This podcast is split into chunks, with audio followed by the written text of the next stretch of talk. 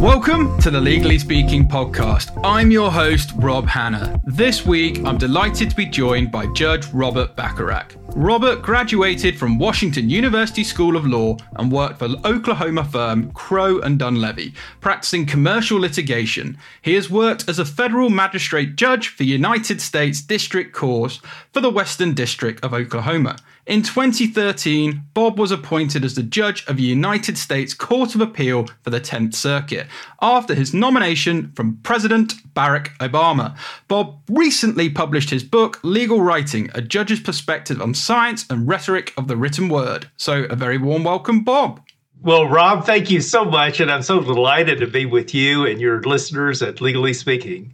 Oh, it's our absolute pleasure. And before we dive into all your amazing achievements, we do have a customary icebreaker question here on the Legally Speaking podcast, which is on the scale of 1 to 10, 10 being very real, what would you rate the hit TV, TV series Suits in terms of its reality? I am so embarrassed to tell you that I have never seen Suits. So I, so I, I'm going to flunk that. I think based on that, we'll have a zero and we'll move on. okay. So, so, Bob, let's start at the beginning. Do you mind telling us a bit about your family background and career journey? Where did your interest in the law start? It started uh, when I was about 14 years old. I was uh, I was totally obsessed as a teenager in high school with debate. I just loved it.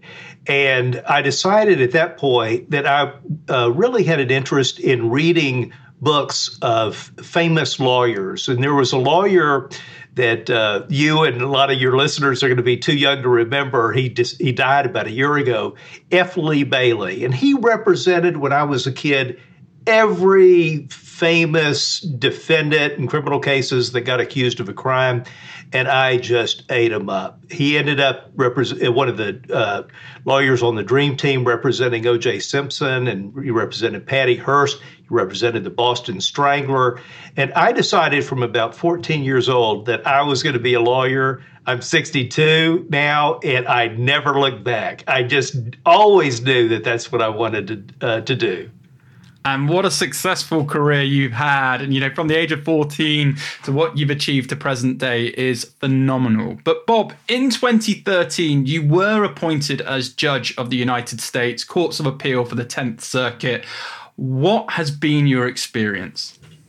It's been amazing. Um, I uh, I loved being a magistrate judge, and uh, I have loved literally every day of uh, of my service on the Court of Appeals. It's been a little shy of nine years. Every day is just exciting. Um, and uh, I've got wonderful colleagues. I work with the brightest and just most lovely young people. And uh, so if I if you put a gun to my head and said, Bob, is there something about your job that you just hate? I'd have to say, Rob, I'm sorry, just shoot me because it's just it, it's. I, I, tell my colleagues, I tell my clerks, you know, I feel somewhat guilty in getting paid to do this because I'm pretty sure if I had the money, I would pay to do this. It's just it's just a wonderful privilege that I have. And what a beautiful story. The fact that, you know, a little boy, 14 year old, is following their passion true to this day. And, you know, it's so rare nowadays that people really get to pursue their passions and happiness in their career. So I'm so pleased that you can you know, articulate that. And I can just hear it in your, your voice that you are passionate and, you know, found a real purpose in a, in a career. And that segues quite nicely because as a judge, what do you find most persuasive? You know, are there actions or behaviors which repulse you in your role of as a judge? Absolutely, uh, Rob. One of the things that in our day to day communication, if we think about our significant others, uh, our buddies, uh, when we communicate, we have to think about who we are communicating with, whether it's your loved ones or friends.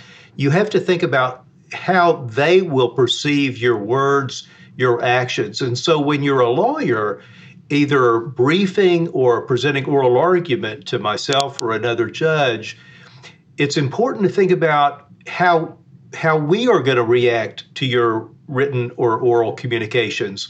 And from our perspective, what is it that we hope to accomplish? And every judge shares exactly the same agenda, and that is to get the decision correct, the legal analysis correct, and that is 99.9% of what we hope to do. And so when you're presenting an argument to us, think about how it's going to help us make a legally correct legally uh, uh, uh, an, an, analytically sound decision. And if it's uh, if if it's extraneous to that, then it's going to be a hindrance and not a help. Yeah, and I think you've articulated that so well. And, you know, Bob, you have done so much and you've seen so much. And what's amazing, you have recently published your book. So I'm delighted to say Legal Writing, a Judge's Perspective on the Science and Rhetoric of the Written Word. What were your motivations for writing this? honestly, it was um, it was to get better at what I do. As a as a federal judge, particularly with the Court of Appeals, my work consists 99% of the time of writing, editing, and then when I get through with that, writing and editing some more. and so, and, and, so, one of the things that uh, is a little different about this judicial position as opposed to my previous judicial position is that uh, more people are going to look to my words, not just the parties, to see how their decision is uh, is issued and, and what will be the outcome in their particular case. But other parties, other lawyers will look to my words to see how the precedents will affect uh, cases in completely unforeseeable contexts. And so my words have taken on uh, uh, an, an, added dimension of significance. And so, really, when I became a circuit judge, I really wanted to think about the way that I communicate, particularly in writing, in new ways uh, to try to improve the clarity of my communication, to try to make it uh, more obvious to the parties about why I made a correct, uh, I mean, why I made a decision. Whether it's correct or incorrect, I'm a fallible human being and I'm going to make mistakes. But one of the things that I want the parties to understand is why did I make a decision? Uh, why did I rule for them? Why did I rule against them? And so, what I decided to do was I've always loved legal writing. I've always loved reading. Uh, there are many, many wonderful books about legal writing, but one of the things, Rob, that I really set out to do was to try to force myself to think about legal writing in ways that I had never done before. I was in my mid 50s when I started writing the book. I had written as a lawyer, as a judge for many, many years.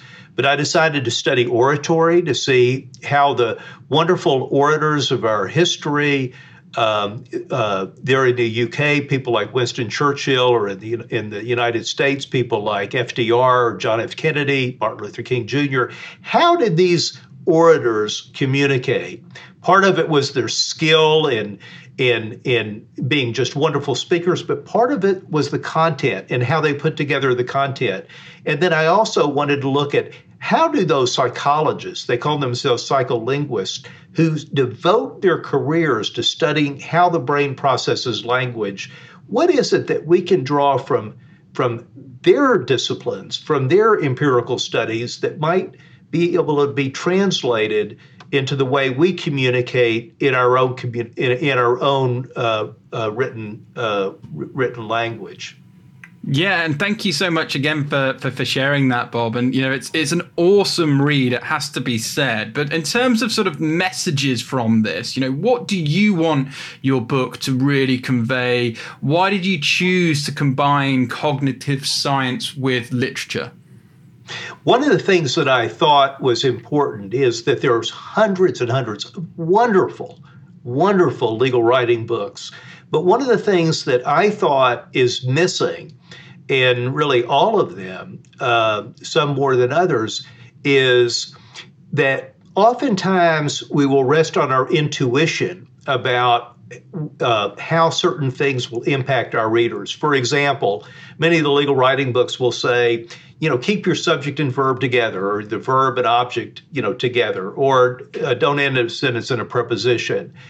What is it about these intuitive lessons um, why do people say that? Why do people say keep your sentences short? Why do people say uh, use topic sentences uh, or paragraphs, uh, you know, being relatively brief?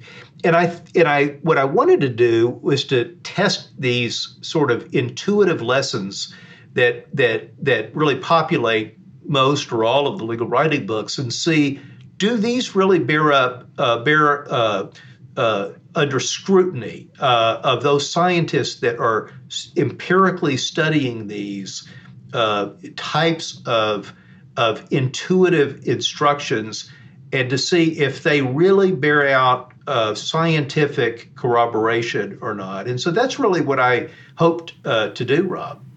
Yeah, and, and did a tremendous job, it has to be said.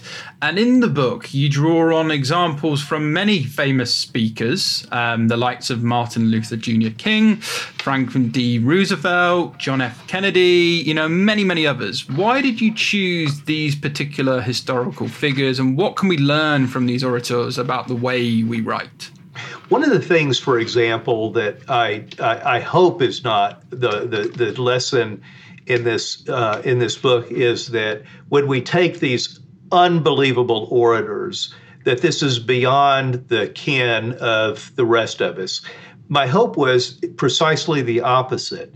If you look at some of the wonderful speeches that JFK, Churchill, FDR made, you will see things that all of us could duplicate uh, in in our own way, in our own voice, in our own style. And for example, um, one of the things that I think that sets some of these orators apart is they have inherent credibility. You know, if I were to pick speeches that I think may be marvelous from, uh, you know, I'll just say uh, Joe Schlamazel, you know, I'm going to make up a name. Um, you know, it's really not going to have the impact of saying, this is from FDR's first inaugural address or JFK's speech in, at the at the Berlin Wall. You know, these are speeches that most of us uh, of a particular age maybe remember or certainly read about, and they have inherent credibility. And so, one of the things that I uh, I, I, chose those kinds of speeches is because they're they're built-in credibility, and to try to see from those particular speeches what is it that we can that that we can apply those steal those ideas and apply in our own uh, in our own communication? And i should say rob that i hope it's something that transcends legal writing. You know if we're writing a letter to a friend or writing an essay writing an academic piece that i do think that a lot of these lessons from these wonderful orators are lessons that we can apply really whether it's legal or non-legal fiction or you know whatever the case may be I completely agree and just fascinating listening to you. I'm just loving the, the conversation and just soaking it all up, Bob. You are a fountain of knowledge and wisdom, and we're just loving you being part of the show. Time for a quick break from the show. Are you a legal aid practitioner in England and Wales, specializing in civil or criminal legal aid matters? If you are, this message is for you. As a legal aid solicitor, you don't have time to waste on legal aid case management software that doesn't work to your needs. That's why Clio has developed a quicker, more accurate, and affordable solution for legal aid solicitors in England and Wales. It could save you hours in your month, particularly when it comes to end of month invoicing and claims to the legal aid agency. To see how it all works, visit clio.com forward slash UK forward slash legal aid. That's Clio, C L I O dot com forward slash UK forward slash legal aid. Now back to the show. You also focus on uh, psycholinguistics, uh, the study of how the brain processes language. Why do you believe we can improve our writing by drawing upon the lessons from psycholinguistics? Because these are the people that are really scientifically studying uh, not legal writing, but they are studying how we process language, how quickly we read certain types of uh, sentences, pairs of sentences. And uh, what I wanted to do was to see are these lessons that we can actually apply. And, and if I can give you a rather mundane example, one of the things that that book after book after book of legal writing says is try to put old or familiar information before new information. Well, there were these two psycholinguists named Just and Carpenter, and I'm uh, going to give you one little example.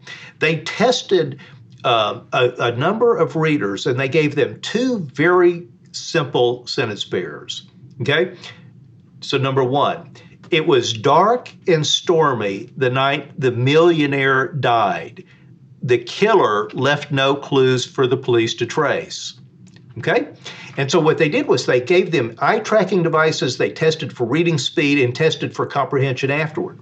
Then, then they gave these uh, similarly constituted group a somewhat different pair of sentences. It was dark and stormy the night the millionaire not died, but was murdered. The killer left no clues for the police to trace. What they found, Rob, was that readers read the second pair of sentences more quickly and accurately than the first. And then, as scientists, because that's what they are, they said, why?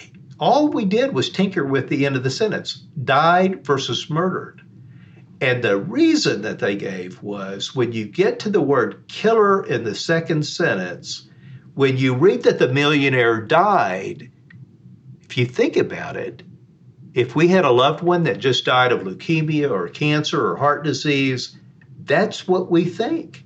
The millionaire died maybe of leukemia, heart disease, cancer. And so when we get to the word killer, we think, what? Why did the why was there reference to a killer? And when they read the second pair of sentences and see that the millionaire was murdered, there's no, we're not jarred. We know that there's a killer, we know that there's a murderer, and it's just that slight tinkering in language. And so I thought, you know, this is a way that we can think about how we put information together to avoid jarring readers. And Just and Carpenter didn't know the slightest thing about legal writing, but they knew how the brain processes language. And I just think that that's the, the kind of thing that if we if we look at the way these psycholinguists have drawn on language, have drawn on how our brains processes it, I just think that it's a minefield of information that we will just it really expand the way we creatively think about how we put together language. Wow. Bob, we have had celebrities, thought leaders, top entrepreneurs, you name it on the show. But I am sat here just amazed and mesmerized by what you've just said because it's it's phenomenal. You, you know, you really think about that one word and the impact that has on the overall message, and I can completely understand. So thank you so much for sharing this. I'm quite sure that's probably going to be one of our highlight bits of your particular show because that was some real, real golden knowledge you shared with us there. Really appreciate that. And then talking of knowledge, you know, Yale Law School, that little known law school, lecturer Robert Harrison reviewed your book, stating whether you are a lawyer, judge, legal scholar, or even law student, this book will show you how to write more clearly, succinctly, gracefully, and powerfully. So, Bob, when you were writing your book, did you plan to target a specific audience? Well, I really didn't. Um, you know what I what I really uh, thought was that whether you're a law student, whether a young lawyer, whether you're a a, a, uh, an old guy lawyer like me, you know, at 62, that one of the things that virtually every lawyer does is write, some more than others. And I thought that whether you're a law student or an old lawyer or a judge, the common denominator is that we all write a lot and we try to improve the way that we write. And so, what I was really hoping was that it would be attractive to law students and young lawyers and old lawyers and judges, and uh, and and and even people, you know, maybe that that never wanted to be a lawyer like me and and and uh, and and do completely different things. But so I was really hoping to to you know to attract a broad audience. And you've done a tremendous job of most definitely doing that. It has to be said, Bob. And, you know, what piece of advice do you wish you had known about writing that you can now share with our listeners? The one thing that I would say off the top of my head, Rob, is the importance of clarity. The importance of clarity. One of the things that judges do is we read a lot a lot, um, brief after brief. And then when we are studying the cases, then we read a lot of the precedents.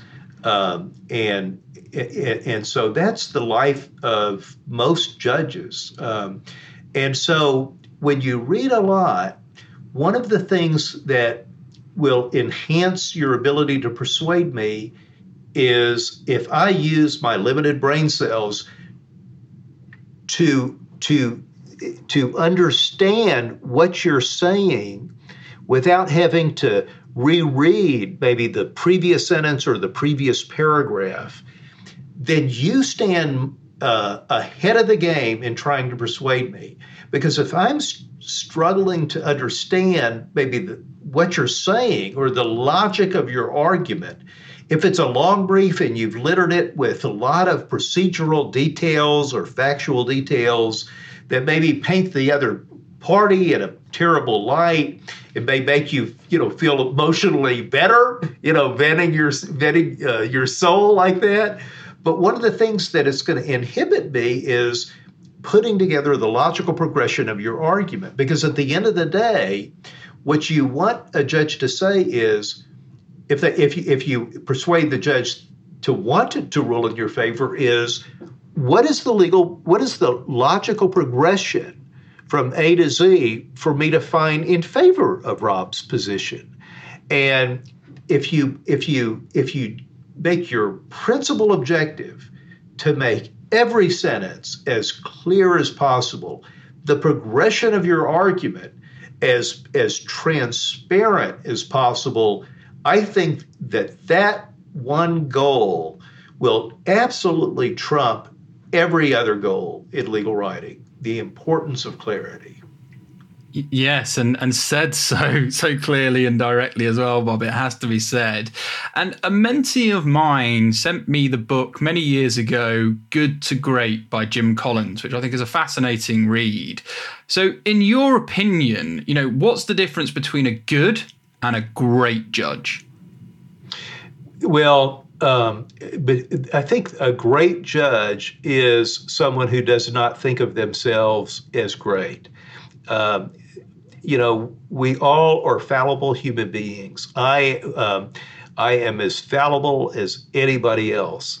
And one of the things that can inhibit my me as a judge is uh, is to start thinking of myself in in, in a in an in an in a in an arrogant way.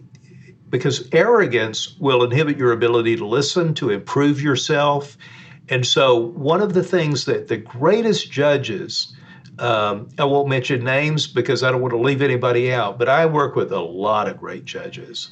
Um, and and one of the things that the, that they're all different personalities but one of the common denominators is that I'm, I guarantee you that none of them think of themselves as great judges. They think of themselves as fallible human beings. They will listen to me whether I, I uh, am full of hogwash and, you know, I'm fallible. And so sometimes I do. I think I've got great ideas and then I think about it later and I think that's really a stupid idea. I'm embarrassed that I ever had that idea. But we try to think about that it, the decisions are not about us. They're about the parties.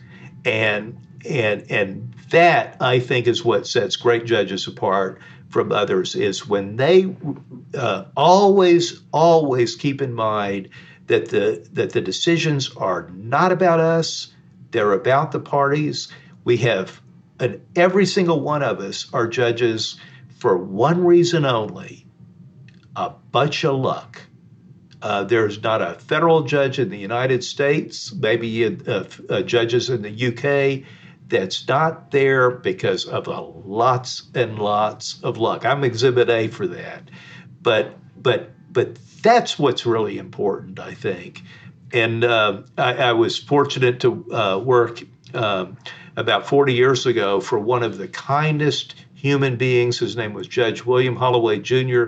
Our courthouse is named after him. He's just he was a he's deceased now. He died about seven or eight years ago, and he was just the most humble human being, uh, along with my dad and and and, I just learned it from Judge Holloway, and it, and he embodied that and.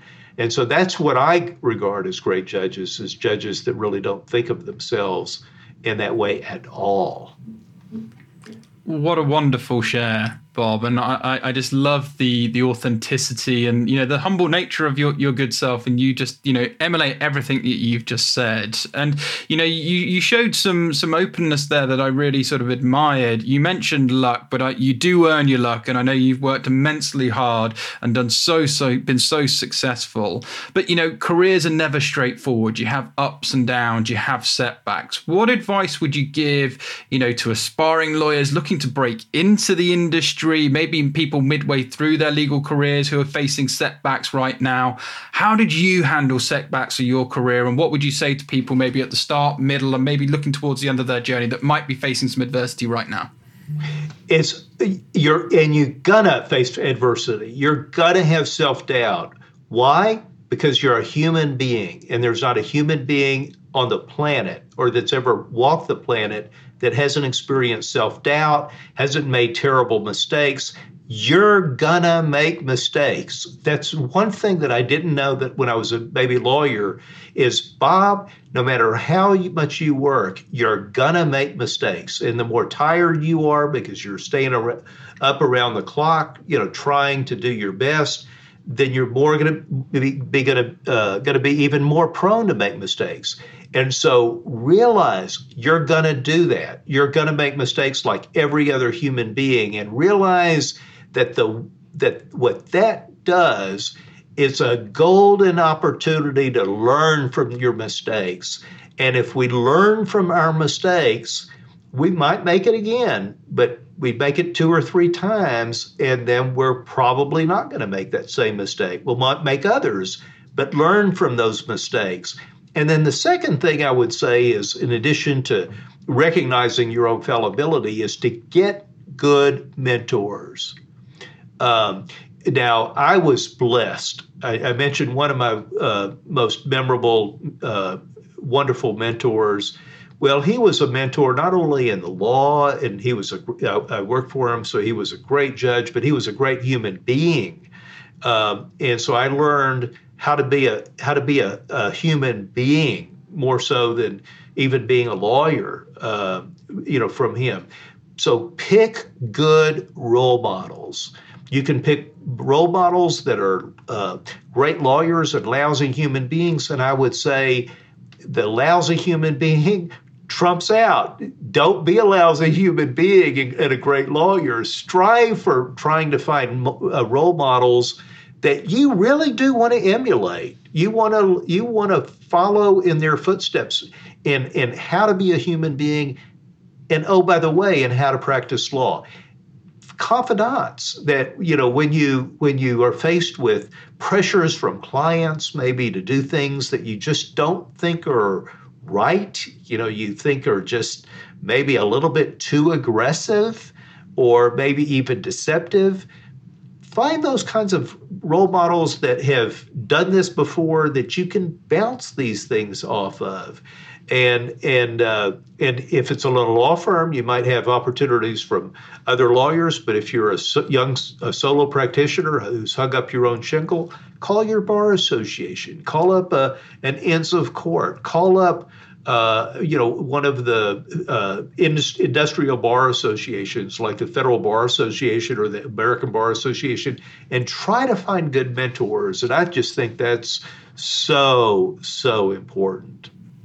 I'm Could not agree with you more, Bob. And thank you so much for, for sharing that. My, my grandfather was one of my greatest mentors, and he ran his own successful law firm over here in the United Kingdom. And I asked him questions all the time, and it just reminds me of some of the things he'd say to me. You know, a person who never made a mistake never existed. You know, people don't care what you do for them, but it's how you make them feel. And wealth will always whisper, remain humble and grateful for the good things in life. And I think, you know, you just emulate so many of the things that one of my greatest mentors taught me and what you you shared there, Bob. And I guess that finally leads me on to, you know, where people can soak up all of this knowledge. So where can people go to to buy your book? And was there anything special you wanted to give our listeners today? Well, there is a, there is a discount code. I think uh, that you all. Uh, uh, you know, I don't. It's the federal. Uh, it's the uh, American Bar Association Press, and they're on their website. You can call the 800 number or do it through the web and that they do offer uh, a I don't want to sound like a commercial uh, uh, hawking my book, but it's uh, they have a discount code that would allow any any listener to purchase it at a twenty percent discount uh, through the thirty first of August, two thousand twenty two, and. Of course, if someone's a member of the American Bar Association, they offer other discounts. But you know, off the top, they offer for both ebooks and print books uh, a 20% discount through the 31st of August. But it's through the uh, ABA, the American Bar Association Press uh, website. And, and that's so so kind of you, Bob, to, to do that for our, our, our listeners. And, and Bob's book is The Legal Writing: A Judge's Perspective on the Science and Rhetoric of the Written Word. And they use the discount code LGLF BRA. You might just want to pause that and rewind if you're listening to this particular episode and pop that in and visit that website. I mean, Bob, it's been an absolute pleasure having you on the show. If people want to follow or get in touch with you about anything we discussed today, what's the best way for them to contact you? Feel free to shout out any particular web links or social media handles, and we will also be sure to share them with this episode for you too. Well, I'm embarrassed to say I don't have any any of those things. Uh, so I'm, I'm, I'm, the last human being without uh, Facebook or or, or Twitter. Uh, so I don't have any of those any of those things. But uh, but if, if people would like to uh, call me or email me, I'd just be delighted. Yeah, absolutely. And what a refreshing world that would have been back then now with all the uh, the digital noise that is out there. But Bob, it has been an absolute pleasure once again having you on the show. I've just been starstruck throughout our conversation. I feel like I've been through a mastermind and wealth of knowledge in a short period of time, but we'd like to wish you lots of continued success with your future pursuits and of course with the book, but from all of us on the Legally Speaking podcast. Over and out. This week's review comes from Stylish in the City 23. Educate, entertained, and inspired. Five stars. Rob has done an amazing job of educating, entertaining, and inspiring his audience. Rob is not only a dynamic podcast host, but also a captivating guest. I've had the pleasure of having Rob as a guest on my podcast, Mesmerizing Marketing, multiple times. Rob goes the extra mile to provide value to his audience. Highly recommend the Legally Speaking podcast. Thank you so, so much to Stylish in the City 23 for your lovely, kind review. From all of us on the show, we appreciate you.